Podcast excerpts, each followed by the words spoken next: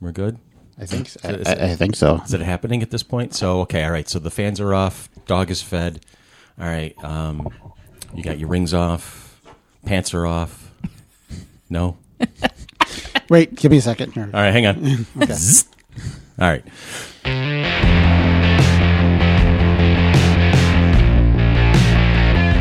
From Rochester, New York, the home of four very strange people, this is FC3's Monkey Business, your one stop shop for everything geeky. And everything can be geeky if you love it enough. Starring Billy DeTore, starring Tanya Metris, starring Dan Carmen, and also starring me. I am your host. My name is Chris. Hello. Hello. I'm glad I had the foresight just to not wear pants. See, you know, It makes it, made- so much easier. It made for a very awkward walk up Dewey Avenue to my house, but still, you made it work. That's why Juno was barking. You owned it. I mean, if if you saw someone walking down the street with no pants, would you say anything? Not in this city. age. No, Yeah, not in no. this day and age. No. it depends. Yeah. Maybe if they were wearing depends. I don't know. I did. That's right. I don't know. How are you guys doing? Doing good. It's been a week. You okay there, brother? Yeah. Just thinking about it. I think, am I doing okay or not? I don't know. Yes, just do an inventory check. Yes, um, all We- we parts are, there. We are all in our in a part of our life where it's basically when you wake up in the morning, you can hear Picard in the background going "damage report," you know. I, I, I'm, I'm saying it's a thing. It is. It is. All parts present and accounted for, sir. Good to know. Some assembly required. Anyway, so all right. Um, I don't think I have anything really for for an opening today. So let's just start talking about what we're going to talk about. We can do a quick break, and then we're going to jump into it in earnest. But we're going to continue our new series on not a book club being the world at this point, and we're going to start. Uh, with a continuation of what we were talking about last week, we talked about Star Wars: A New Hope, Episode Four, the first original movie of the Star Wars franchise. Today is going to be none other than Empire Strikes Back, the sequel to end all sequels, the, the, the sequel that set the standard for what a second movie should look like in a franchise. Uh, and uh, the ups and the downs and the, the, the technical aspects of, of what that was all about. And there's Juno. And the squeaky toys. And the squeaky toys. Juno's in the background doing her thing. She's like, oh, no. You, she, Tiny took the toy away and then she looked at you like, you're going to throw it now, right? No. Later. That's not going to help Dan. She's going to bring it back now. That's, that's good. So we're going to take a quick break while I stash Juno in my room, and then when we come back, it's time for The Empire Strikes Back.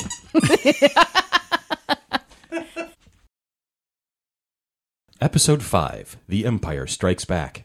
It is a dark time for the rebellion. Although the Death Star has been destroyed, Imperial troops have driven the rebel forces from their hidden base and pursued them across the galaxy. Evading the dreaded Imperial Starfleet, a group of freedom fighters led by Luke Skywalker have established a new secret base on the remote ice world of Hoth. The evil Lord Darth Vader, obsessed with finding young Skywalker, has dispatched thousands of remote probes into the far reaches of space. Got it on take two, didn't I? oh, I was supposed to hit record right there, wasn't I? oh, you mean person, you. How is Luke leading already? See, that's a weird thing. I mean, there's how much time is supposed to be between? Three years. There's three years between years? the first and the second movie. Yes. Okay. Okay, so I guess it's kind of an Yeah. evolution of a thing. I mean, Okay. he started as a hero, and and he is the main character, so there's plot armor involved in his Right. Mm-hmm. career, right? But the, you you do ask a very good question. I mean, but by that time he was he was Commander Solo or is Commander Skywalker, wasn't he? Which is in in in the Star Wars ranking system is above Captain. So he moved up fast. He did. I mean, he did. He did shoot the. f- You know, blew up fu- the Death Star. Yeah, I mean, it's a little minor thing. That must there. count for something, Yeah. I suppose. That's at least two or three ranks. And he had Plus a, nap. nepotism. Nepotism, Yeah. yes. He, thought he just doesn't He got a know job. it yet. He got a job from a sister he didn't you know he had. Yeah.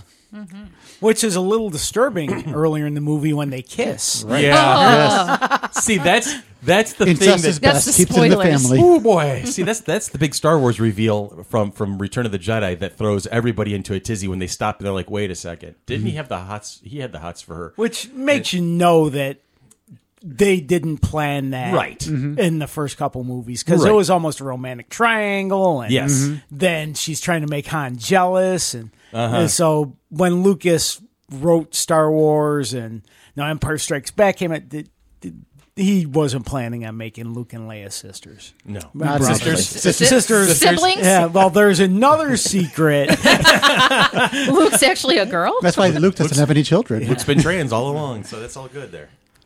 He's with the times. So the adventure continues in this Star Wars sequel. Luke Skywalker, played by Mark Hamill, Han Solo, again Harrison Ford, Princess Leia, Carrie Fisher, and Chewbacca, Peter Mayhew, uh, face attack by Imperial forces and the AT-AT walkers on the ice planet. Uh, while Han and Leia escape in the Falcon, Luke travels to Dagobah in search of Yoda. Only with the Jedi Master's help will Luke survive when the dark side of the Force beckons him to the ultimate duel with Darth Vader, played by David Prowse and James Earl Jones. It was released May 21st of 1980. How old were you in, on May 21st? night? You, were- you and I were nine. Nine. We were both Nine. Nine. So you were seven. No, I was eight. You were eight. Okay, so because your birthday's after that. My Or birthday's before that, I my mean. birthday's in March. Okay. So you guys. Are So you were eight, We- we were nine, and Billy, you were like 15? 14. 14, 15? Yeah. Okay. so we were still like, this is this is a kid's movie Mm-hmm. because Lucas has always made it very clear this is a kid's movie.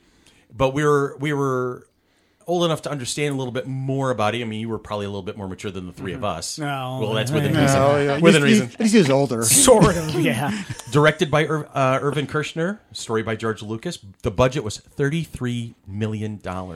which Lucas bankrolled himself. Yes, because he could. Because Well, he's. He's no, the first one. Yeah. um, because I just saw that he did not want to um, give the rights to any major studio. Right.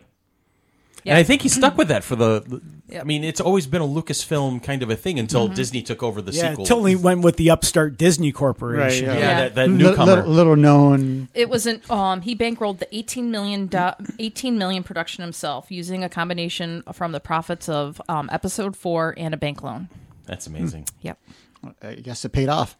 Well, you know, you walk Uh, into a bank and you're like, I need a loan to make a movie, and they're looking at like, well. w- Wait, what? And like, I'm George Lucas, and I made Star Wars. This is the Star Wars sequel. Okay, here, have the money, have the money. have-" Yeah. After, after Star Wars came out, it was a little easier, I bet. yeah, I bet. Yeah, absolutely. I mean, he had just slept for the first one, so Mm-hmm. the second one, not so much. Right. and and it, I like how.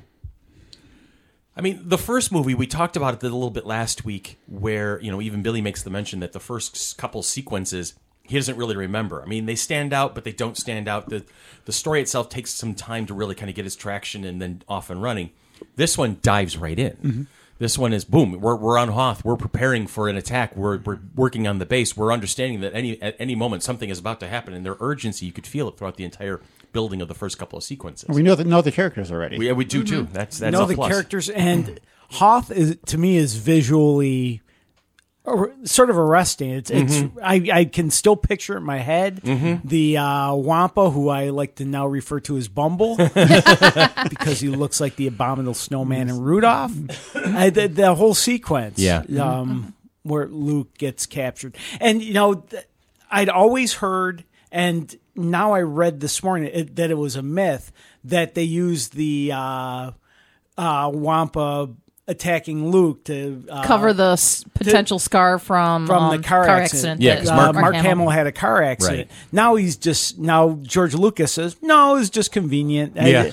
you know, I I was planning on doing that anyway, and Mm-hmm. no, he could have just had his facial scars from being a, a rebel. right for three years at Mm-hmm. Yeah. that point. Yeah. So it Commander says that- Skywalker. the car crash was in January 1977, but by the time the movie began filming um, in 79, uh, Mark Hamill did not have any of the visible scars. Mm-hmm. So Oh, okay. So yeah, again, you were you were saying it, it was more of a myth than anything else, but Mm-hmm. Yeah. it, but it was a good story for people to chat about. But it was literally a myth I believed until yesterday or today. I mean, it was recently Yeah. Uh-huh. that he debunked it. it It's so that that mi- urban myth le- le- it stuck around for quite a long. Yeah, TV, TV, that's all, folks. Myth. Okay. Myth. Yes. Yes. yes. now, do you know why um, they did the battle on the ice planet no, tell and me. not in space? I'm looking forward to hearing this. Um, George Lucas decided that the battle on an ice planet was necessary because he felt that it was easy to cheat in space because the background was black and you could hide errors easily. So, therefore, with the white background, the effects crews would have to work so much harder and the effects would be much more impressive. So uh, the reasoning that the the opening sequence was on an ice planet is that George Lucas is a dick. Got May- Maybe that, that that's your interpretation of that of that, but He thought it'd be cool. Yeah, Yeah. well, you know. Uh, Ah, Duh. oh boy. yeah, well, It's going to be a day. you give me the toys, I'm going to play with them. What the hell? But I guess, I guess they filmed that in Norway. Yes. Uh, Yes. And uh, I guess there was a scene where right after Luke escapes from the cave, Uh-huh. where he's running through the snow. I guess they literally just Yes. open the hotel doors. Doors. Right. They're And all in the crew hallway. Was in the hallway. yeah, and he is out in the snow. I wow. remember hearing that story. Yeah, yeah. I just saw it. Uh, I don't know where it is. Yeah. and you know, it's- but uh, I also thought it was interesting. It was an interesting balancing act because the first part of the first movie was on Tatooine, so hot sand. Second movie, cold and snow, and and, and and it was really not much of a balance until you get to the third movie. Which is now around Endor, nice, beautiful jungle, foresty planet. Yay! But Tatooine, uh, ta- Tatooine, Tatooine, plane. Tatooine is used in six of the movies. Yes. It becomes that force central kind of. We actually joked about this playing our Star Wars game because we were we were talking about picking random planets out like Tatooine. You know, all the interesting shit happens on Tatooine. It's it's a True. force. It's Appar- a force apparently hub. it does. Yes. Yes. It's a force hub anyway. Um, so okay, so so we have we're into the action right off the bat, and it's it's interesting to me because the whole sense of it is that they are still setting up their base. They're talking about finishing up this, finishing up this project, working on this particular project, and they should be able to settle in. And immediately the Empire shows up, and they're like, "Oh crap! Well, I guess we got to break everything down and take off again." Hmm. And, and so it, it, it's you you get that frustration level. You can sense the urgency. You can sense how they really are on the run, and they're they, they're never given a chance to really breathe. Hmm. So the, the speeders, they weren't called snow speeders in the movies. They were called speeders, weren't Yeah, they? they were speeders, and they had to be adapted to the cold. So they were not Right. built to be snow speeders. Right. Even though like they're marketed afterwards as Yes. snow Snow speeders. speeders. Right. Like, I, I, I, yes, I love the snow speeder. I had a one of the. I have, still have the big plastic snow speeder from way back then, and From who made them all the time? It was Kenner. He- Kenner. Kenner? Was we should, we should know because it was in that the, the, The toys. toys, that, that made us. yes, it the, was the- yes, the toys that made us. We you did know, that. the, the, the small toy company at the time called I think it was Kenner, wasn't it? Kenner. Mm-hmm. Yeah, and they had the they took the they took the risk. and and boy did that pay off for yes. them. So- But yeah, so it's just speeders. That's why I was like, I thought they were called snow speeders, but I no, they, they just called them the speeders, and they Mm-hmm. adapt them to the snow. So did they? They never were used anywhere else. No, you never see Never him again. again. Yeah, it's just They left him all behind. with harpoon guns. I thought that was interesting. I, thought, why would you do that? What was what was the whole method? What was the whole thinking of of a harpoon gun in the back end of the Right, of that- the vehicle? and that's what the person in the back. All he did was a yeah, harpoon. was gun, the wasn't it? harpoon gun? That was it. It's like, wait, so you you- are you anticipating being attacked by AT-ATs on a regular Mm-hmm. basis? I, Right. He's facing backwards. Mm-hmm. He's got a harpoon gun and a flying craft that has laser guns in the front yes, that were pretty ineffectual against. How come once one of the adats fell down, you could blow it apart with one hit, but when they're standing, you can't? Probably because you were able to get into that little chink of the armor that you could Yes. actually see at that Yes. point. you you had special lasers that had something called plot targeting system. Oh, yes, You know how there was that special, special uh, the Achilles heel. of the Death Star Mm-hmm. in the first movie? Yes. That that's what the ATATs Yes. When have. that's they're- it When exactly. they're down on their knees, they blow up easier than on their feet. Yes. Well, there's a lot of things that can say that. Oh, whoa! Well, I we can't would- reach the button. We went down. we went down that road fast. It's Chris. helping. You're not helping with saying stuff like that. You're not helping me at all. Like, Actually, maybe the bound chicka bum bum music. no, seriously, we need one of those buttons to be like. There we go. It's closest I got That's, right now. that's, but that's all we got. Can you program other things I- into those I- I- buttons? I can, yes. Oh, okay. Okay. I might have to do it for Down. next time. Well, you'll have to do that for episode uh, six. Six. Ah. Anyway, yes. So where were we again? I have no idea anymore. I Okay, we were talking about it being filmed in Norway. Okay. Yes, no, just want to take a quick moment to say that I love how the fact that we're trying this whole new focused format. It's working out so well for us. Right? hey, we're, we're still on Empire Strikes Yeah, I Back. know, Yeah, seriously, that's At least pretty we good. haven't started talking about Flash Gordon or something. You know, and I do like the fact that Uh-huh. Savior of the universe. Oh, are these open yet? No, but you, I'm just gonna. Those open are, up these. uh, This is white mini peanut butter cups. I'm just gonna sit here quietly. Oh, that's not very quiet. Okay, Norway. Norway. Norway. Uh, The only way to get to the set in the midst of a blizzard during filming filming in Norway was on a snowplow train, which had a giant auger on the front pushing the snow to deliver the actors to the set. The weather conditions were so severe that the crew put the camera in the back door of the ho- hotel the cast Mm-hmm. and crew were staying in and shot from out the door 12 feet from the hotel out in the blizzard. And that's what Billy was referring to Yeah. Mm-hmm. in regards to Mark Hamill. Yeah. Couldn't let the cameras freeze. Right. And The um, actors, it, that's Yeah, optional. it doesn't matter. Yeah. And Carrie Fisher didn't do any outdoor scenes in Return. no, in No, Empire. But she traveled to Norway, even though she was not scheduled to take part in any scene. She did it in order to spend time with the cast and crew. because that's uh, that's Carrie Fisher. Yeah. she was So- amazing. Yep. There's there's somebody who I would love to have met. Mm-hmm. Um, that's that's on my that's my regret list. But anyway, There's a, lo- a lot of them. Yeah. That, yeah, yeah, it's a very long list. Yes, but yeah, I mean that that's the kind of thing she would do. She would show, she- and, and it was funny because when they did the tribute, when she passed away, and they did the tribute video of her, I thought it was probably the best tribute video I've ever seen because the the music was uplifting. Right, I don't know if you've ever seen it. Well, I'll I'll, sh- I I'll show it to haven't. you later. I'll we'll put a, I'll put a link up so that Dan can put it up with this one. Um, but they did this series of clips, and that woman, dead on, even in the press tour for Force Awakens and Last Jedi, um, she knew the the plea to Obi Wan speech, the whole thing. She could recite it at the drop of a hat. She and she and Mark would say she knew all. She remembered all of her lines from the original movies, plural, period, all of them. She could go into scenes in Empire, scenes of Return of the Jedi, and just start rattling off Leia's lines as if it was just, you know, I'm going to be Casual doing- conversation. Mm-hmm. Yeah, casual conversation. And she was going to be able to do it like she's on set right now doing it. And it was, it was amazing. She just had a, a great ability to, to do that sort of thing. But yeah, she reached out and she was always connecting with folks and, and making them feel like they were a part of something. And that, I thought that was, she really was the, the princess that held the whole thing together. And actually, uh, while we're talking about uh, Carrie Fisher, also, you know, because I'm a big Kevin Smith fan, Mm-hmm. Right. She was in um, Jane Silent Bob Strike Back, Yes.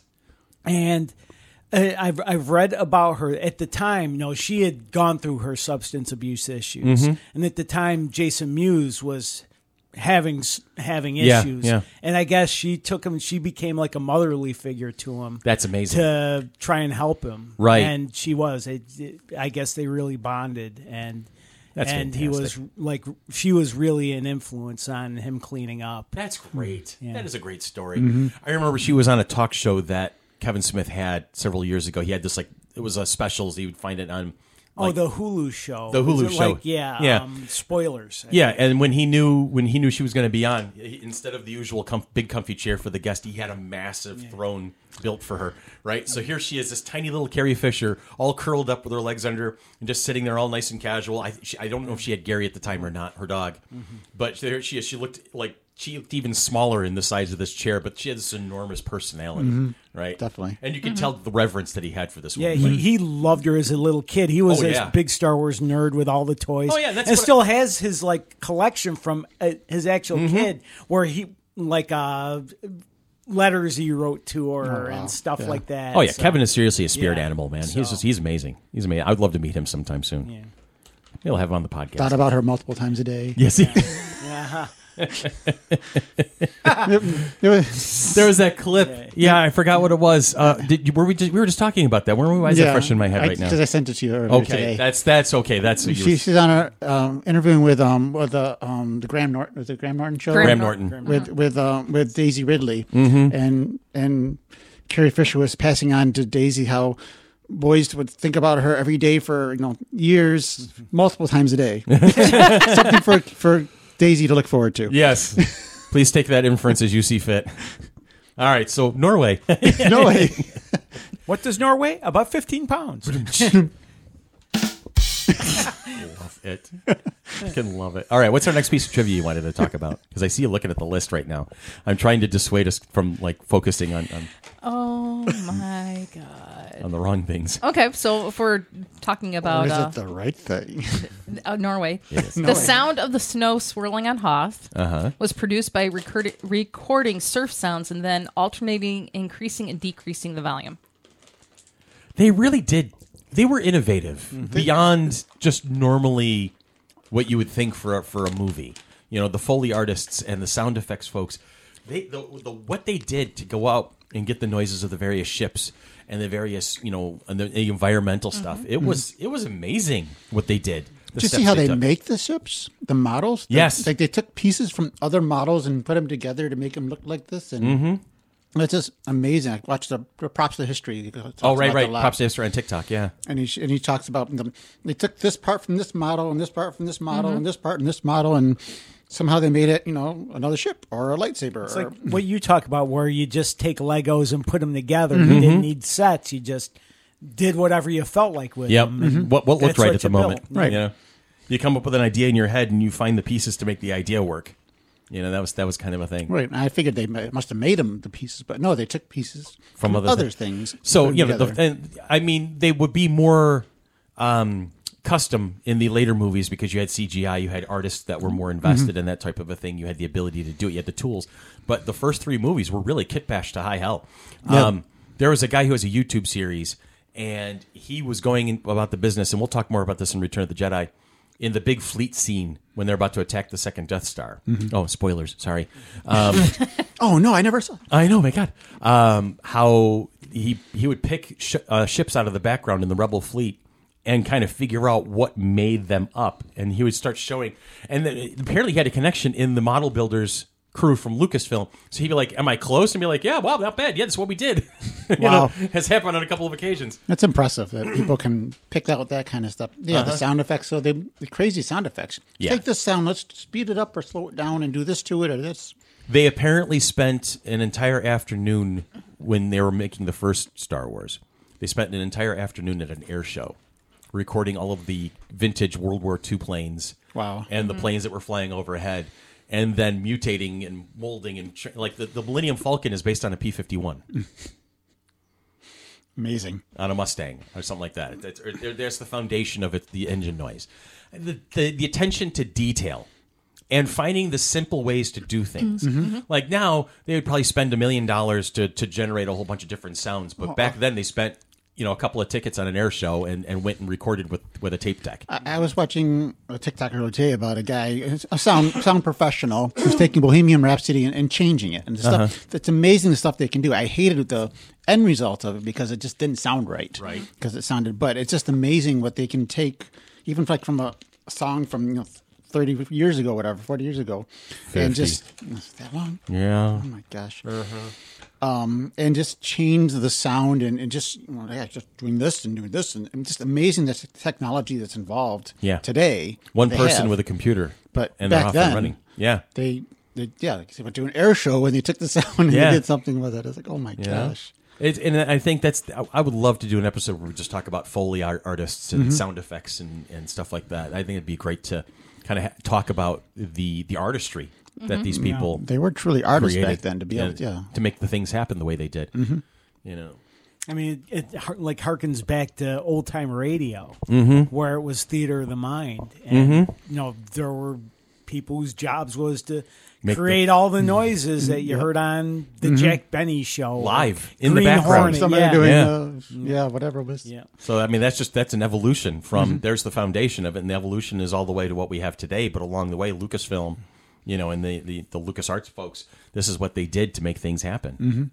I thought that's it's it's, fana- it's, it's impressive. fantastic. It's It is amazing. very impressive. Fascinating is the word I was looking for. Fascinating. and also it- it, Impressive.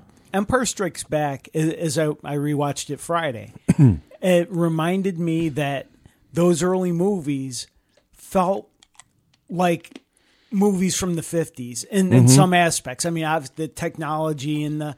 I, it's still not what it is today, but it was amazing to see the Battle on Hoth and the flight through the asteroid belt and everything after, you know, the fight scene with uh, Darth and Luke.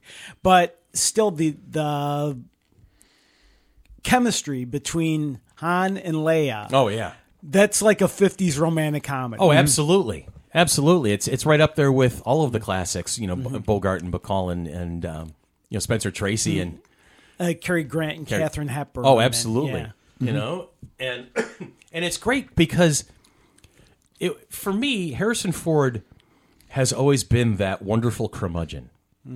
You know, e- even back in the original days, there were scenes where it just felt like he was just f- phoning it in. I'm going to say it. it, it there, but but he did it in such a cool style that you forgave him for it.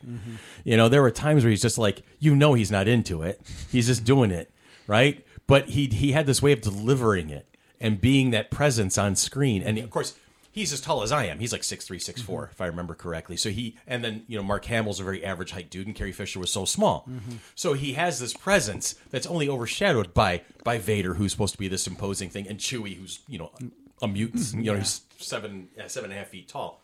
So he has a presence, and he kind of like would walk his way through it. And and he, you know it was funny how Mark and and uh, Han and Luke were supposed to be best friends after a while, and he- I never really got that vibe. It was more like they were the guys who just they leaned on each other. They were like buddy cops. Yeah, You know, they were partners. happened. They were friends because they had to be. Yeah, and they were partners because Mm-hmm. They were- worked together. Mm-hmm. Yeah, they worked together. But I didn't I didn't see him as like they would not go out of their way for each other. weren't bosom buddies or anything like that. Exactly. They were not just- Mm-hmm. like the the blood brothers kind of a thing. Um, Didn't but go- but with Carrie Fisher, and this is the reason I brought this up. You could see that chemistry between the two of them. Mm-hmm. You you you hinted at it, and I mean, and I know there's always the stories behind the scenes that that Harrison Ford and Carrie Fisher had a little fling going on behind the scenes. Um, but you do see chemistry between the two characters, and it was like Leia was the only one who could get Han to really kind of connect, and and so you can take that uh, on several different levels. You know, with actors, the actors' approaches, the story itself. But I do see that as not just the two actors, Carrie Fisher and Harrison Ford, but the characters and the way they were written. You know, there there was that she was the only one who could actually pull him out of of this kind of like loner shell and and make him into something else. make him part of the group Yeah. as yeah. you know, someone who cared. Right. And and it's and, and I thought that was cool. It added a whole lot of different Mm-hmm. flair to it. And you know, and, and I'll I, I will always love Harrison Ford. I, I don't mean Mm-hmm. to disparage him, you know, but I if there is a way you look at his stuff and you're like, huh. You know, like his cameo in The Expendables, it was like anybody could have done that part. It, it may just be his acting style. Yeah, Mm-hmm. though, but and- and Oh, because it's why he appeals to yeah, Uh-huh. Mm-hmm. people too, because he has this very stoic, very easy, you know, very very calm kind of like you know going through the going through the the step of it. I mean, because it, I I read and actually I didn't know this. One of the reasons he wound up in Carbonite in Empire was because that he didn't uh, sign on for the third, Third movie, movie. yet. Yeah, Right. They didn't know if he was going to be back or not. Right. So if he wasn't, well, They, they had their out already. Yeah. Yeah, because Harrison Ford wanted Solo to die at the end of this movie, and he did not want to play the character again. So instead of killing the character off, Lucas had a different idea and opted for Han to be frozen in carbonite, just in case Ford had a change of heart and had agreed. and the funny thing is, even after they killed him off, he still kept coming back. Yeah. well, I think that's what that's what made the the cameos that he had after Force Awakens more interesting is be, by virtue of the fact you didn't expect them. You don't expect those moments to happen because he's good. He's fine. I'm done. I'm, I'm, finally good. done with this nonsense once and for all. And uh, Nope. but then he kept coming back willingly. It was amazing.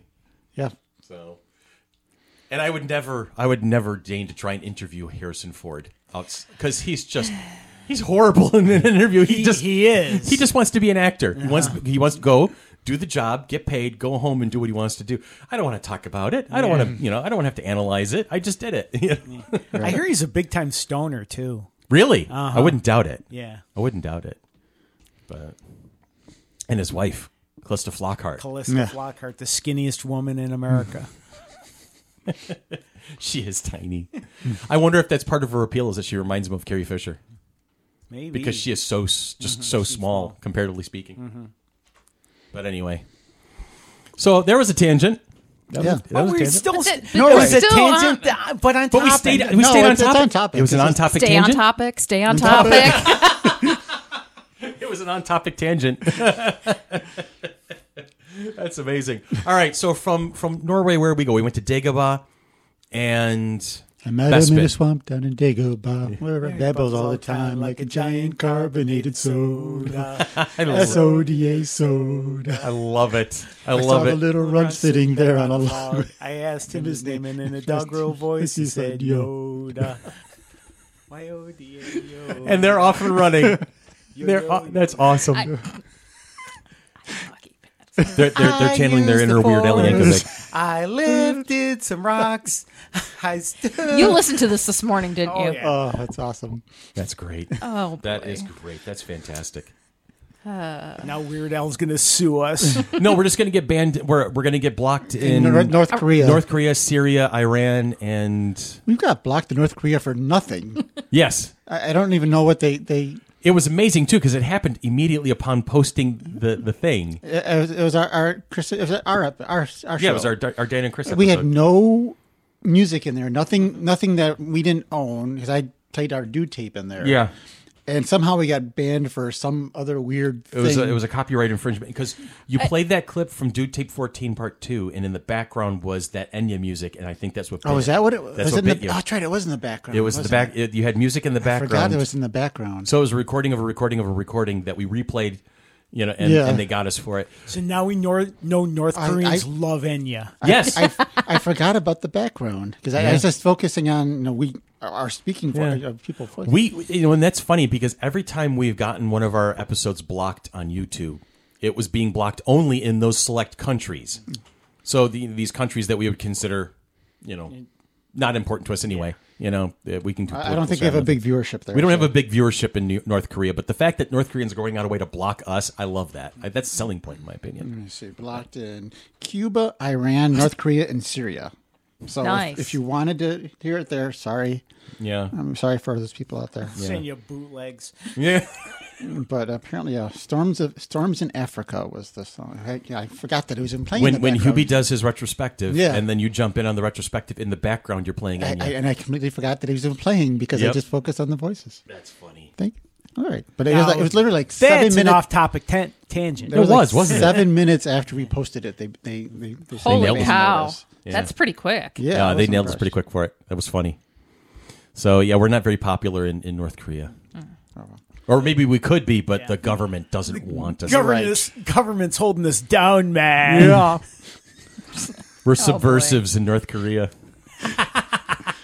All right, let's go back. We're to on the movie. Dagobah now. We're on Dagobah, Dagobah. and It's a Bespin. very a very swamped in Dagobah. because the movie was a wholly was wholly on Hoth, and then splits to Bespin and Dagobah. Mm-hmm. And I don't think it goes anywhere else because because yeah because then when when Luke leaves Dagobah, he goes, Goes to to Bespin, Bespin. Mm-hmm. and that's pretty much where everything kind of winds up. Um, but you see the party split, and in D and D, you always know you don't split the party, okay? Because bad things happen when you split the party. And, and right before they split the party, Luke is on the medical ship. Right. Mm-hmm. This is after he kisses Leia, and then he leans back and puts his hands behind his. well, Leia kissed him. Yeah, Leia, kissed, Leia- Leia kissed yeah, him. and he's, and he's and all then- like smooth. Look and at then that. he put his hand, um, arms behind his head, which is reminiscent throwback to how Uh-huh. Chewbacca You're right. did it Chewbacca in, did it during in their- the their chess match. In the chess match. the hollow chest. Mm-hmm. That's right. Yeah. Um, but while they were on Dag- on on the Dagobah, if Mark Hamill was when he was having trouble with the Dagobah sign- scenes with Yoda, Frank Oz brought in Miss Piggy to make him laugh during that. And I I gotta from love what I the Muppets. understand, another piece of trivia is when Luke hits his head on the um, ceiling of the hut. That happened twelve times before the take actually was the one that they liked. So he kept cranking his His head, on head. that on the the ceiling. Oh my god! Yeah. the things you do for art. I'm telling you. Uh, let's see. The scenes where R2D2 was submerged in the mud pool were shot in Lucas's unfinished swimming pool. Most of the crew were hidden under the water, and the entire sequence was shot by George Lucas. Good God. I hope Hetty Baker wasn't in the suit at that. I don't know. There was eight R2D2 suits, and Kenny Baker used two of them that were the lightest. Okay. I mean, that's that that attention to detail that you don't see in a lot of places now. Yeah, I mean, I mean, J.J. Abrams made a point of saying that the sequel trilogy would be made with with several more practical effects than we're than we're used to, not not as much CGI, and and you do see it, but and we'll talk more about it when we get to the sequel trilogy down the road. Um, it really felt to me that it was like, oh look, we did a practical effect. Aren't you happy for us?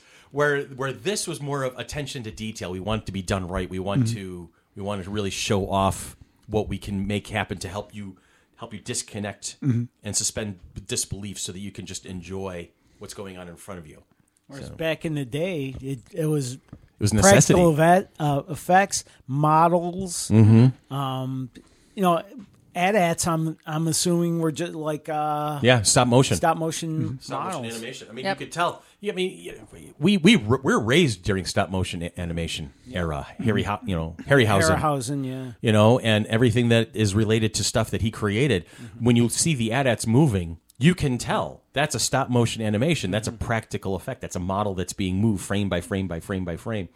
And Except towards the end of that battle, it was caught in um, real time, and pyrotechnics were used in order to capture Mm-hmm. Right. all of that. So that was like the only time was that it wasn't stop motion. It was like towards the end of that when that se- the, of this when sequence. the AT AT was being blown up. Right. Um, you know, it was funny way back when I was a small kid, and there was a day where I was small. Um, I would take summer classes at the museum, and one of them was a filmmaking class for beginners. I was like nine, ten years old, and and the teacher used Legos and the little Lego guys to teach us stop motion animation. And it was amazing. We, we made this little Lego movie. It was about three or four minute long, where we're we're using um, you know the fishing wire to to pull cars along the, the, the thing without being seen as be, you know. So we give them some sense of automation, uh, you know, being able to use the pegs so that the little minifigures would be able to stand up and move through the scene. And it was so it was choppy because they're not very flexible as opposed to a, a wax figure on a wire frame, but it, wa- it was fun to get that kind of that basic idea of what it would take to really kind of make that come to life.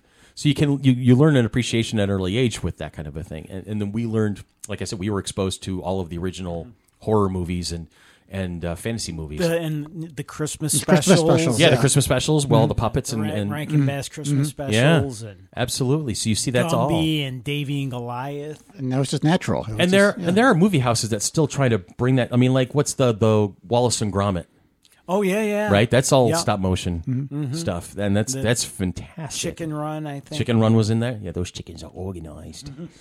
Oh yeah, here it is. The Imperial AT-AT walkers were all animated through the traditional go motion techniques, except for the scenes where they fall, Mm-hmm. where the walker's tripped up by cables and falls on its head, or the one in which Luke throws a thermal detonator which falls on its side. These were filmed in real time on high-speed cameras with precision timed mini pyrotechnic charges.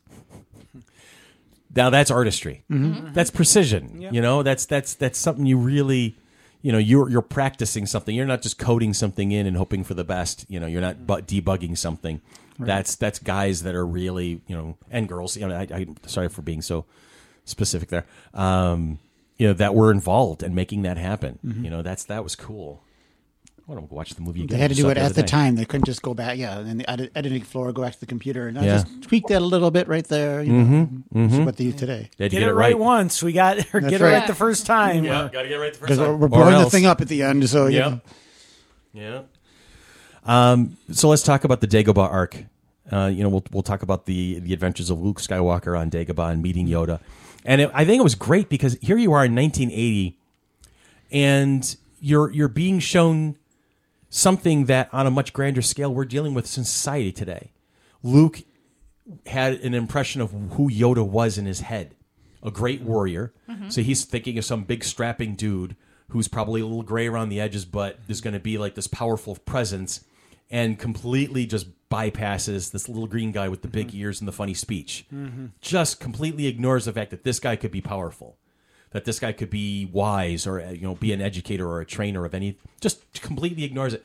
And and suddenly has his eyes open to to the fact that size matters not you know and and don't judge by how something looks just don't you don't can't you can't discount it you have to take it all in you have to be open to possibilities and and i remember from an early age as as yoga is training luke and luke is just being this whiny frustrated kid i'm like from an early age i'm like that wouldn't have been me i would have failed sure but i would have been like all right let's do it again what, what do i do now what do i do now how do i do it better and i'd get frustrated sure but i wouldn't be like ah it's impossible i can't do that i always wanted to smack luke skywalker across the back of the head like what are he you wants doing to go you to Tashi Station for power, Power converters. converters. Yeah. lazy bitch So, but so he was 18 in the first movie, so Yes. he's 21 here. So Right. he he's seen some battle, but still he's Mm-hmm. he's still Oh, a young kind of kid, yeah. uncertain of who he is and and what he is, and so he's got to Mm-hmm. confront that. So when Attack of the Clones comes out and you see Hayden Christensen as, as Anakin Skywalker in that first scene, Now where he's you like- see where, where you're like, where- oh, so whiny bitch is a bloodline thing. Got ya. Okay. the apple doesn't fall too far from the tree. Got it.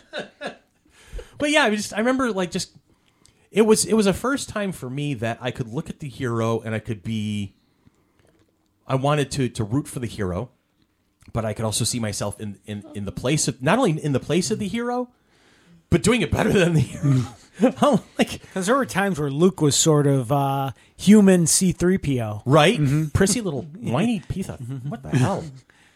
You know, I, and I, I- I think it- the, the- the older I got, and the more I look back at it, I'm like, you know, I could have pulled that X-wing out of the swamp. It would have taken me a couple tries. I would have screwed it up a few times, but Once you saw it move, you keep on trying. Eh, pff, Yeah, yeah. If I can make it move, I'm bringing that damn thing up. Right. You you know me. When I put my teeth into something, it's over. You know. So it was so it was so weird to see how that that whole that whole thought pattern unfurled because you also got the sense that wow, Luke really is in danger right now because he wants to do the right thing, but he doesn't want to do the work to get to the right thing. He is. He wants a shortcut. He, yeah. He could potentially fall. You see that Shortcut is the dark side. Uh.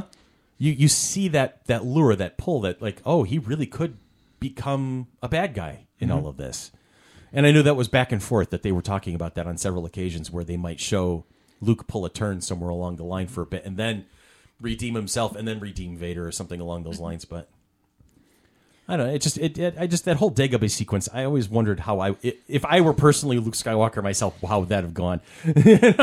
If you were George Lucas, would you have written it the same way? Did Prob- did it did it fit into the overall plot of the movie? at the time when I was 13, 14 and learning how to be a, a story writer myself, I would have because that's hubris, right? That's that's the arrogance of of a creative teenager thinking he could do the job better than who already did it. You know, and so I would have made Luke less whiny. I would have made him more determined. I would have made him, you know, try harder to be successful and accept what he was doing. Um, but now, as you know, and I was just hinting at it a moment ago, you look back at it and you're like, wow, you really needed that that uncertainty. You really need to be like, no, Luke, what are you doing? Come on, you're a moron. You know, you need that to kind of like be able to pull back and look at the story and go, in the greater scheme of things, you would not have the successful future Jedi Master if he had not been dancing both sides of the line for a moment there. You know? And it left open the possibility he could fail because Right. he's not doing it right. So Yeah. you And- know, you're not and- sure at the end. I pulled up the trivia re- regards that the sequence in which Luke Skywalker engages the faith, the faith, yeah, the fake Darth Vader in a lightsaber duel in the dark side cave was filmed in slow motion in order to make it dramatic and horrifying, as it shows that Luke learns that he is not far from turning to the dark side. Right. When he, when the face mask blows Comes away off and he and he sees his sees own some- face, right. Uh-huh. which apparently was Mark Hamill. They, they they built the set. They couldn't figure out how to get a good proper mask of him for the Darth Vader helmet. When so he decapitates Vader's head in this in this slow mo battle on Dagobah, and the head is supposed to there, and the face mask blows off, and he's supposed to see a- an image of his own face. But they couldn't make the face mask work, so it was convincing enough to look like. So it's actually him under a floor piece, sticking his head up into this busted Oh. mask looking as, as wide eyed and dead as possible. So Well, it worked. practical effects, man. Exactly. Exactly. See, now they would have done that with CGI, and it would have been a lot easier on everybody. But, But- they, they put the detail work in, Right. You know, Or in the words of uh, John Lovitz, acting. acting. we are thespians. Oh boy. he was the o- um during the Dagobah scenes. He was the only person on the call sheet as an actor. Everyone else was crew. Wow. Oh, I guess that makes sense because Yeah, it was him and that's Yoda. So Yeah. Frank Oz is Crew. the only other. He's crew in It's that crew. Crew, Yeah. yeah. And Kenny Baker, I don't even think showed up in the R2 suit for that one. Yeah, because they with regards to the eight R two suits, um, two Kenny Baker used that were lighter than the ones from um, A New Hope. Three were ones that were dented and banged and things like that that would run into stuff, and then three of them were controlled remote control. So, um, and I just saw that the um, swamp creature that tries to eat R two R2, yeah. D two did not have a name in the movie, but was given a name in um, the video game, Okay. and it was Hago Bad. H A G O B A D. Hagobad. Hagobad. He, he go bad. Dagobah. It's an Which is anagram. anagram for Dagobah. Mm-hmm. Hagobad. Dagobah. Okay. But he go bad. He go bad. Hagobad. They go my ego. So you know, and then and then you know, I think that s- you know, i- if if if Luke is more determined and wants to be successful more, then he's less likely to react to the vision he saw. he's less likely to leave Dagobah to try and rescue Han and Leia. Uh, yeah, Han and Leia. I got that right for a change. Okay, that's I'm cool. impressed that those X-wings can stay in the water so so long and they work without a problem. Isn't that a thing? That's amazing. You know, And, and and when um, Obi Wan and Yoda were encouraging Luke to stay on Dagobah Mm-hmm. and to stop the training, the snake that he- w- Luke pulls out of the cockpit or whatever Mm-hmm. of the X-wing, um, he actually was bit by it. E- e- though, even though it was harmless, he actually was bit by it on set when funny. he was pulling the stuff out. That was was, pulling out another of the piece engine. of trivia that was the engine there. intake there. Yeah, sturdy things those X-wings because Mm-hmm. Yeah. Mm-hmm. then that very X-wing gets. You know, if you follow all the way to the sequel trilogy, you spent thir- thirty years in an ocean, Right, and it still works after and it that. still worked just fine after that. yeah, you know. come on. Well, it's, it's sealed Maybe- against the pressures of space, so Maybe she it's may handle just a little water. sealed with the Force. Yeah, that's it. Okay. sure. They built things to last back then. Yeah, even Yeah. better than stuff today. They are definitely not built by uh, Tesla. So Now, one one piece of uh, information I, I didn't want to um, to Google or Wikipedia. I, I just wanted did George Lucas hire Billy D. Williams because he felt they needed a black guy? And uh, I'd wonder. I mean, we, we talked about it last week where Billy D. Williams was up for the Han Solo part. So he was always on George Lucas's radar.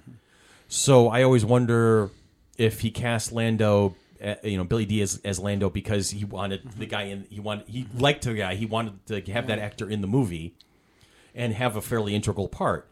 But i- is Billy D. Williams also the token black guy, you know, which Back, I, I don't back know. then happened more. It had, it did happen more often. I mean, you know, it was more of a kind of a passing thing. Um, but maybe he brought brought some Colt 45 and oh, don't don't you're making it worse. You're making it worse, man.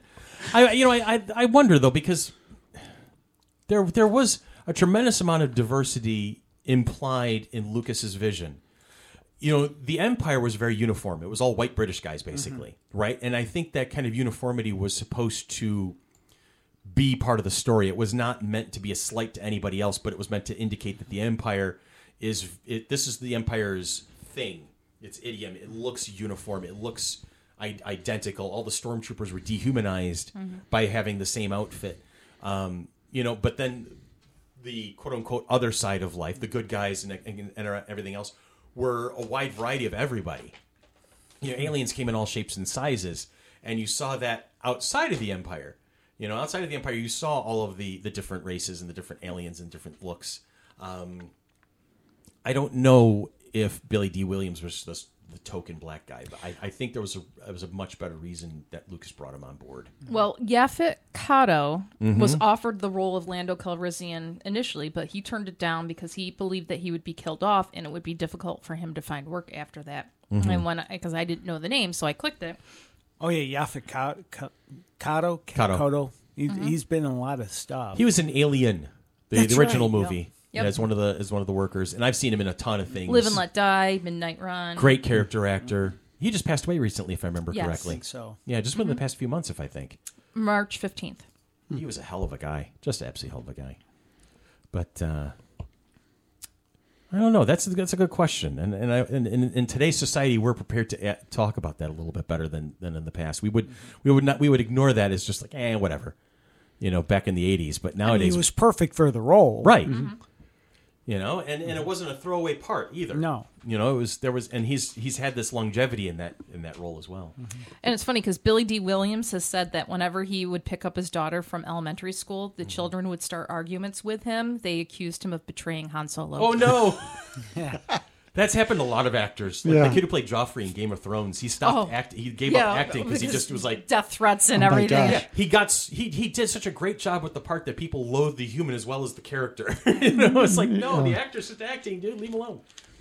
So I can but see it's, that it shows how much people get into them. happening. Yeah. I mean, it's Yeah. just, you, you can't separate. It's hard to separate the actor from the, if, especially if that's the only part you know him in. Right. Mm-hmm. Mhm. Like you know, hit- who I never heard of him. You know, the Game of Thrones guy. I never heard of him before. But that's Uh-huh. so all you know about him is evil King Joffrey. There. right. Just think about what bad guy pro wrestlers go through. Oh, I know. People are accosting them on the street because they, they Mm-hmm. can't separate. Sorry, spoilers, but wrestling is scripted.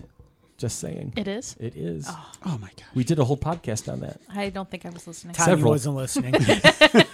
I was there. I don't think I was listening. So we talked about Dagobah a little bit. Let's talk about Bespin. How are we doing on recording time? About 50 minutes. 50 minutes. We'll spend a little time on, on Bespin because that's going to take us up to the end of the movie too. Um, again, y- like we say in D and D, you don't split the party. So here's Han, Leia, Chewie, C three PO. C three PO gets taken out as soon as they hit the Bespin. He got really split. I mean, I tell you. Are you having problems with your droid? Understatement of the damn century, right there. the thing is in a basket. Poor C3PO is in like eight different pieces in a basket. Yeah. And Lando goes, Having issues with your droid? Really, Captain Obvious? No, he's just fine. He's fine. He does that. It's his kung fu grip. We're just updating it. Yeah, it's great. But you know, it's it. You get that that sense of something has gone wrong right off the bat, mm-hmm. and and then when they get invited to tea there, and they open the door and there's Vader at the other end of the table. And let me just, say, I, I got, I got, I got to find this. I got to find that because there was the whole this whole thing about Han. Well, while they're doing um that that going into their um Lando offers Leia his arm and Leia accepts and then Han goes to offer his arm to kind of play on the the jealousy factor Mm-hmm. Yeah. of it. Yeah, you're seeing that whole that whole relationship thing building, and I can't type on my phone for the life of me right now. I should have had this set up better. That's okay. While you're looking at it, I um, also saw that the uh, Cloud City was based on the Art Deco um, machine age um, posters of the 1920s and 30s. Okay, I can see that. Mm-hmm. Just the all the white, all the All Uh, the Art Deco design, Yeah, all the, yeah. machine age designs from the 1920s to the 1930s. and and, and I, here's I found what I was looking for, and and I apologize. This this next phrase is is R rated. Deal with it. There's a little bit of language involved. Uh, so Han's walking down the halls of Bespin with his old friend Lando. Leia's there, looking good. Han's thinking he's going to have some wine, maybe flirt a little bit, then back to the old guest quarters with her hotness. But doors open, and there's Darth Vader. Han doesn't look incredulously at Lando. He doesn't duck. He doesn't run away. What does Han do? He starts shooting at the motherfucker. he starts shooting. Be like Han. And that- that was- I think that said everything about the character too, because that's it. There was no, there was no second guessing. There was no stop and hesitation. He sees Vader. He pulls out his gun and he goes to town. Doesn't do any good, but Doesn't he do does. any Yeah. good, but damn, I mean, He it was does like, it. it was a decision making process, and it happened in a split second. And there's you, you see Han Solo in a nutshell right there. Mm-hmm. Oh, it's about to go down. I'm in. You know, It's- Mm. I thought that was amazing. Yeah. According to Billy D. Williams, Lando Calrissian betrayed Han Solo because he was trying to prevent the demise of Han Solo and his friends because he had no choice. Right. And that when you're dealing with Darth Vader and you know Lando did stand up to Darth Vader for about two seconds and realized that that could be a huge mistake. But he had to devise something, so he had to come up with something in order to try and keep his situation going. So, which he finally ended up losing as a result anyway. Yeah, that's and it, it- and it's so interesting to see the, how the the characters they have their their ebb and their flow, you know, and and, the, and their motivations and whatnot. I don't know. Was there anything about Bespin you would have changed, Billy? I no. The whole No, sequence? I I I, I just. I, I saw Empire Strikes Back when it first came out Right. Mm-hmm. three or four times at the theater. And the first time, no, at the end where you're left, or basically the bad guys won, Yeah, you're like, no, yeah. Seriously, I must have missed something. I'm going to watch this again. Like, is there more? I, I, I remember being in the theater with my mother. My mom took me to see it in the theater the first time, and at one point she has her hand on my chest and she's like. Do you, do you want to leave? Is it are you okay? And she's whispering in my ear like we can we can take off if this is too much for you. And my my apparently my heart was pounding, and I'm like gripping under the chair and I'm like I'm watching this whole thing unfurl. I'm like oh my god, oh my god, oh my god, you know because like you do when you're nine, yes. Yeah. But yeah, that's that, that's. I think it's like one of those first times where you see a movie sequel, the bad guys win. Mm-hmm. You know, for the most part. Mm-hmm. You know, now now it's pretty common because there's going to be a sequel to the Right. sequel. Right. And actually, even back then, as a wrestling fan back then, I should have realized, of course, Mm-hmm. because there's always a point in wrestling where the bad guy wins. Mm-hmm. He's the champion or he's has the upper hand on the good guy. He he's in control of the feud because you need the point where the good guy comes back and, Right. Mm-hmm. and triumphs. and that's so you because that's what need the- we lo- that's what we love. We love to see that underdog win. You need the bad guy in control Yeah. for any from a minute, a week, a, a year, Mm-hmm. whatever. But you need the bad guy to have his victories for the good for the good guys to mean anything. Right, because if they just stampede from beginning to end, Mm-hmm. oh, we're, we're going to win now. We're the we're the good guys. We're going to win now. Then it, y- you lose something in the in Right. the process. And so this entire movie was just just to change how cinema and adventure cinema, you know, Mm-hmm. sci-fi and fantasy and you know action stuff, how it was told. Mm-hmm. You know, because never you never see anything like that before, and now you start seeing it since.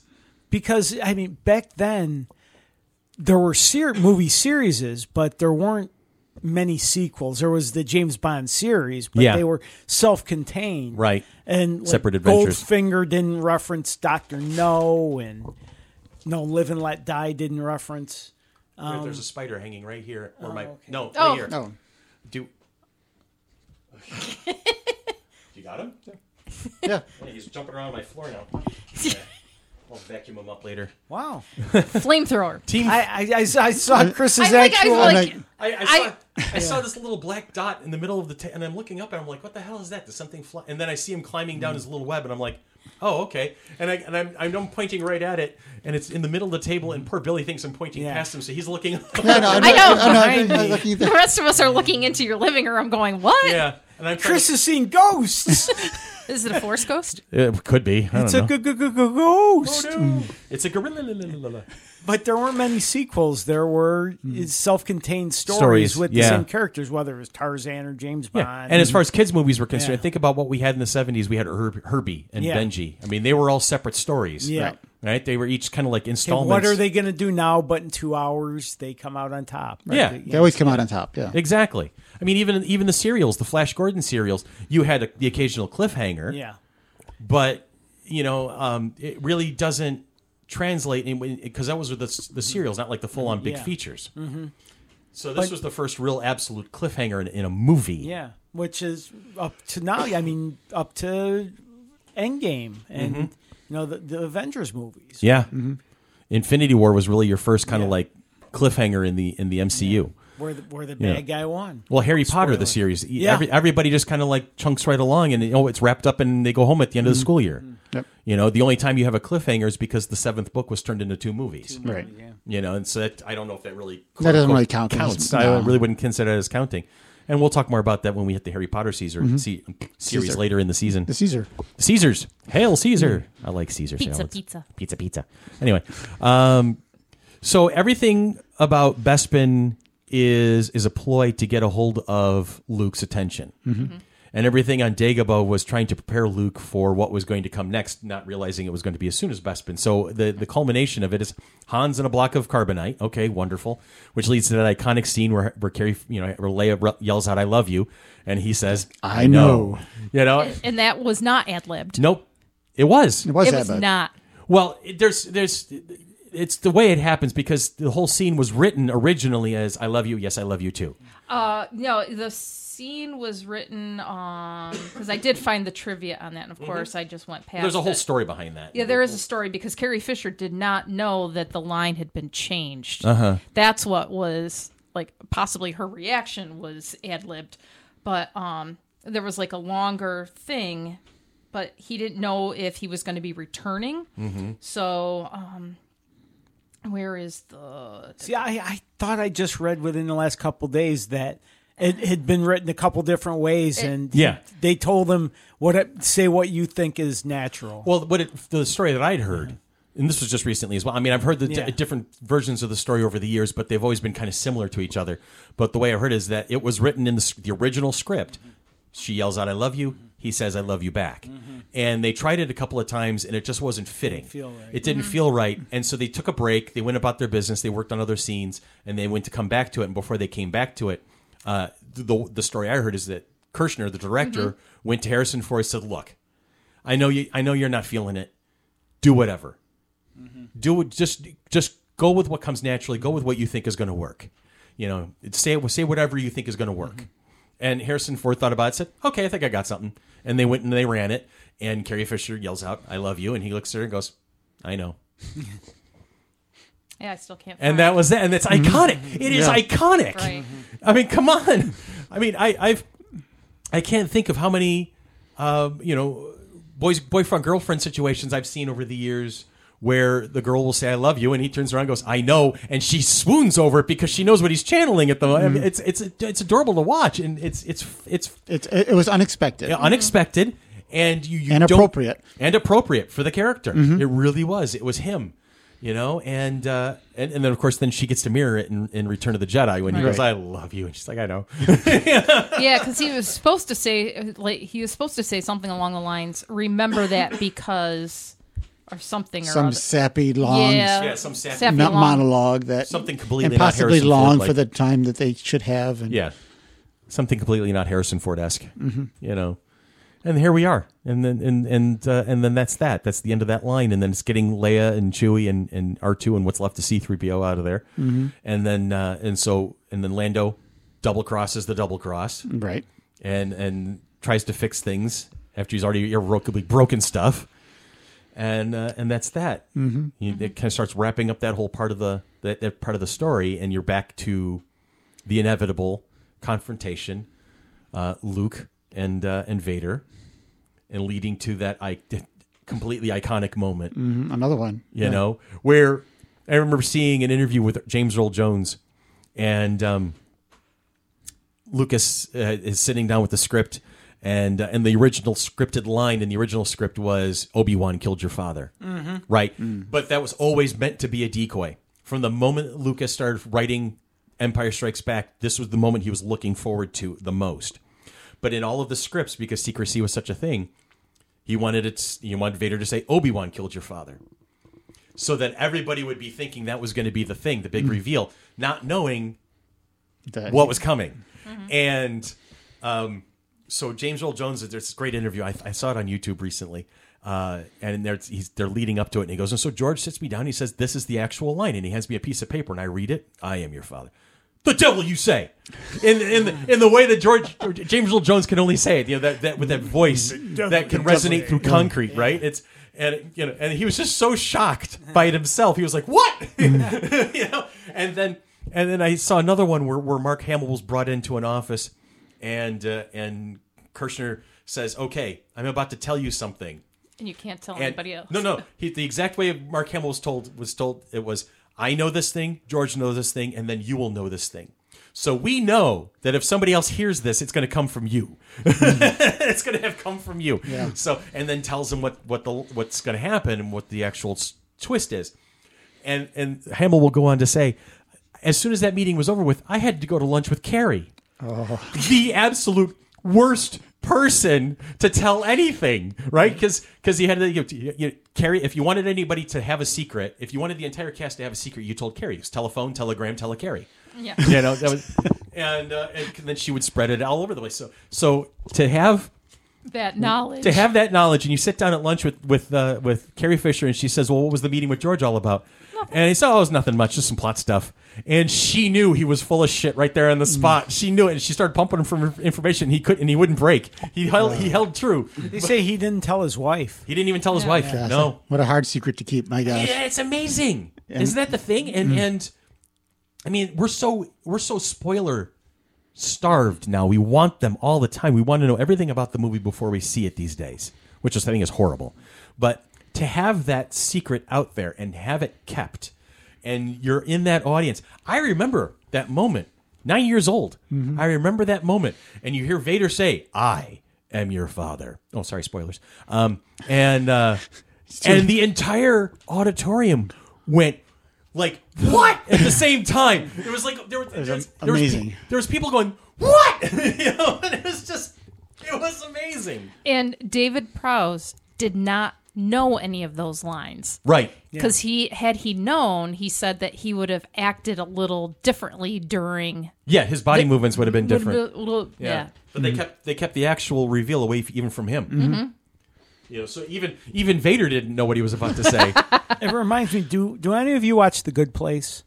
I watched I a little hate- bit of the first season, but I never really got into When it. we watched it. oh, Okay. yeah. The the there's Ted Danson, I guess, is the one never tell spoilers to. Okay. He'll tell everyone. and the uh especially the end of the first season, there's a really big spoiler. Yeah. That they they eventually had to bring the entire cast in to the office just before they filmed it to explain this last episode because no one knew what it was. And if you go on YouTube, there's video of um, is it Greg Daniels or Mi- Mike Shore, the creator of the show, telling them what the spoiler for this last episode is, and they're all freaking out Yeah. and it's so much fun and that's what it reminds me of the the uh Mark Hamill being the only one to know the "I am your father" Mm-hmm. Right. part. They say Harrison Ford found out watching the movie at Yeah. the premiere. Yeah, yeah, and, and, then, crazy. And then there's a- Mark Hamill does this great impression of Harrison Ford. Oh, kid, you didn't tell me anything. And, and he I know. I does- was looking for that piece of. And then trivia. Harrison Ford apparently busted him for it. He goes, "I don't sound like that." Yeah, yeah, you kind of do. Yeah. Oh, jeez. And Hey, they tried to you do the didn't. same thing at the, in the Mandalorian. I mean, E with Right. the- uh, they keep that secret there, yeah, and they succeed. and they suc- in in today's age they succeeded. they succeed. I mean, everybody knew a Jedi was going to show up at the end of Mandalorian. They Yeah. just didn't know which one. And when you see The- that figure walking down the hall with the black cloak, it's obvious. It's like, and then the green lightsaber comes out with Mm-hmm. It's the like, oh. gloved hand. Just chills. It's Oh just- my god! I remember freaking out. spoilers for those that haven't seen Mandalorian. I am sitting there on my couch, my poor dog. I'm like, oh my god, it's him, it's him, it's him. I'm 50 years old and I'm acting like a 12 year old kid. I'm like, oh my god. It's the ver- well, it is made for kids. The movies, you know. yeah, well, you know, or kids at heart. That's right. You know, So it's a thing. So Wow. here we are. yeah, so that was We're, we're at the um, we're at the end of that particular story, and um, We're gonna have to possibly take a quick break because We're going to take a quick break at this point. So I and uh, and we'll talk. We'll wrap up some thoughts in a moment.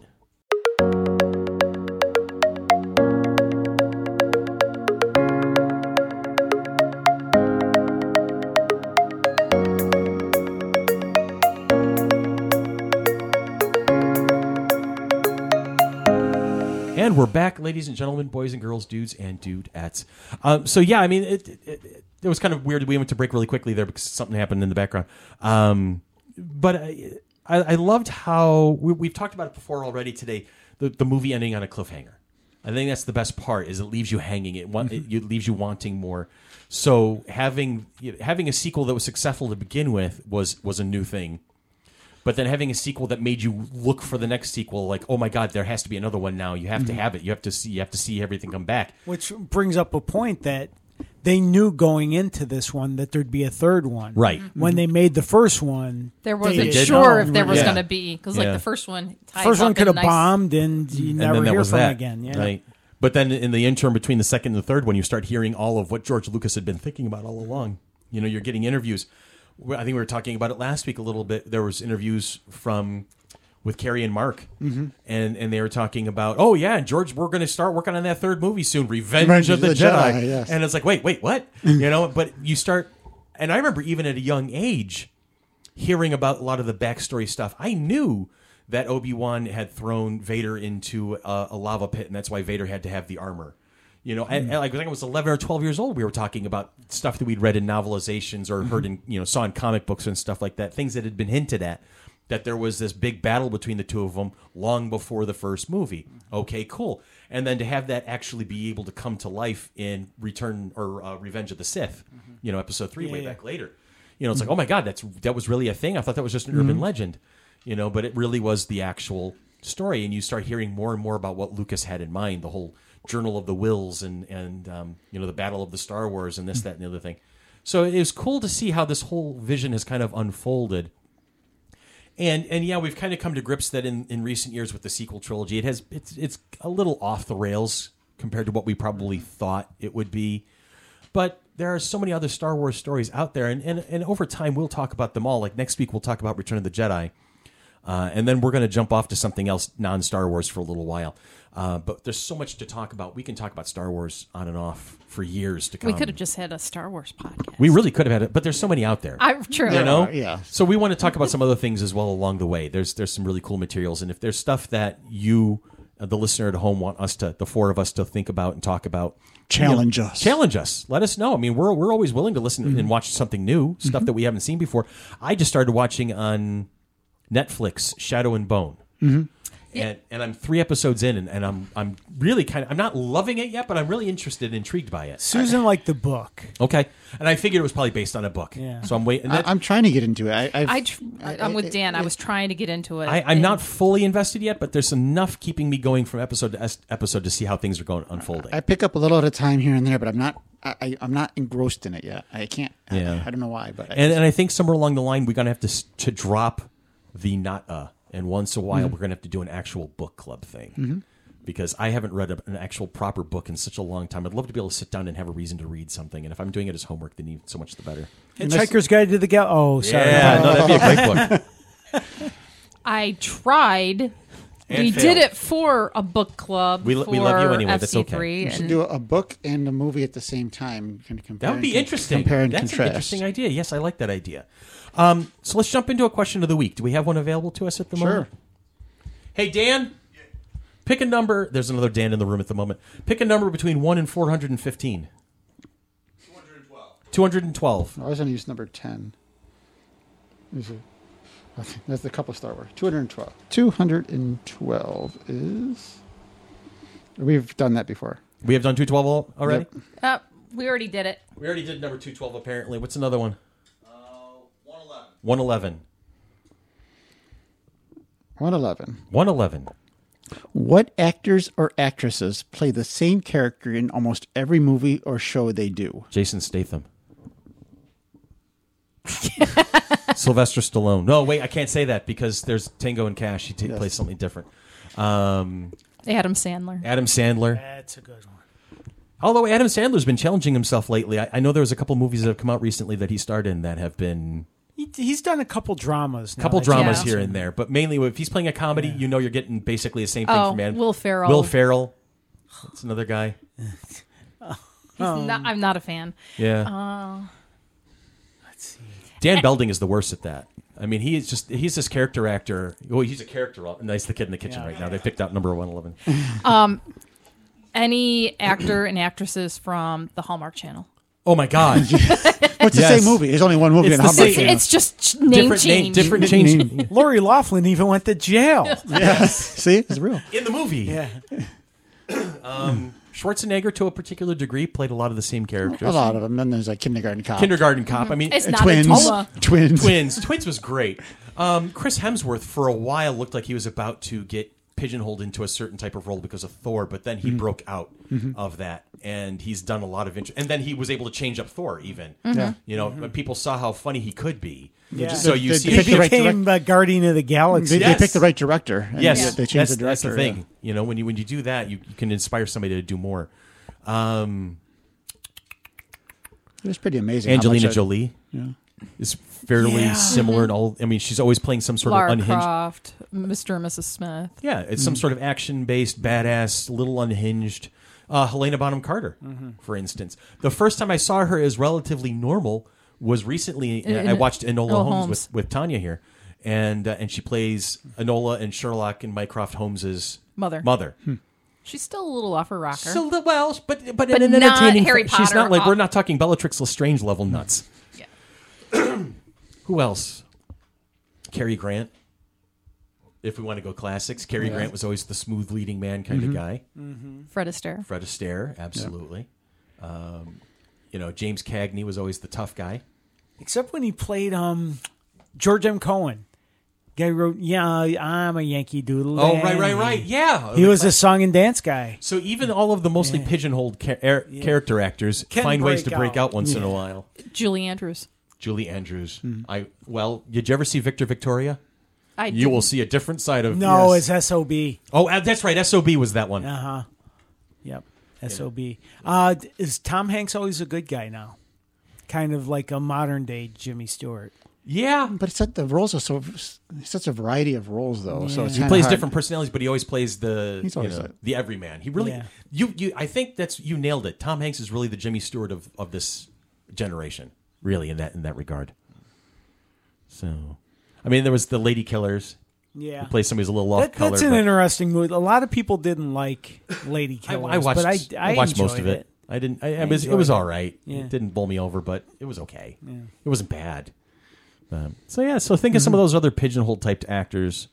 Um, we can maybe talk about see how playing the Doctor changed the or or or locked in the careers of various actors because Colin Baker, you know, what did he do after he was the Mm-hmm. Doctor Tom Baker? You know, I mean, they played bit parts and cameos, but pe- they banked on people seeing them as the Doctor at that point. Well, then you got David Tennant though. David who's- Tennant has definitely broken the mold. So Oh, Mm-hmm. is Matt, yes. Matt Smith is co- also breaking that mold at this point. Yeah. Mm-hmm. Chris Eccleston also, you know, for the most part. Peter Capaldi had a career long before he became the Right. Doctor, so his, he, I don't think he's ever going to get locked in as anything Mm-hmm. in particular. But we'll see. We'll see how it happens. Mm-hmm.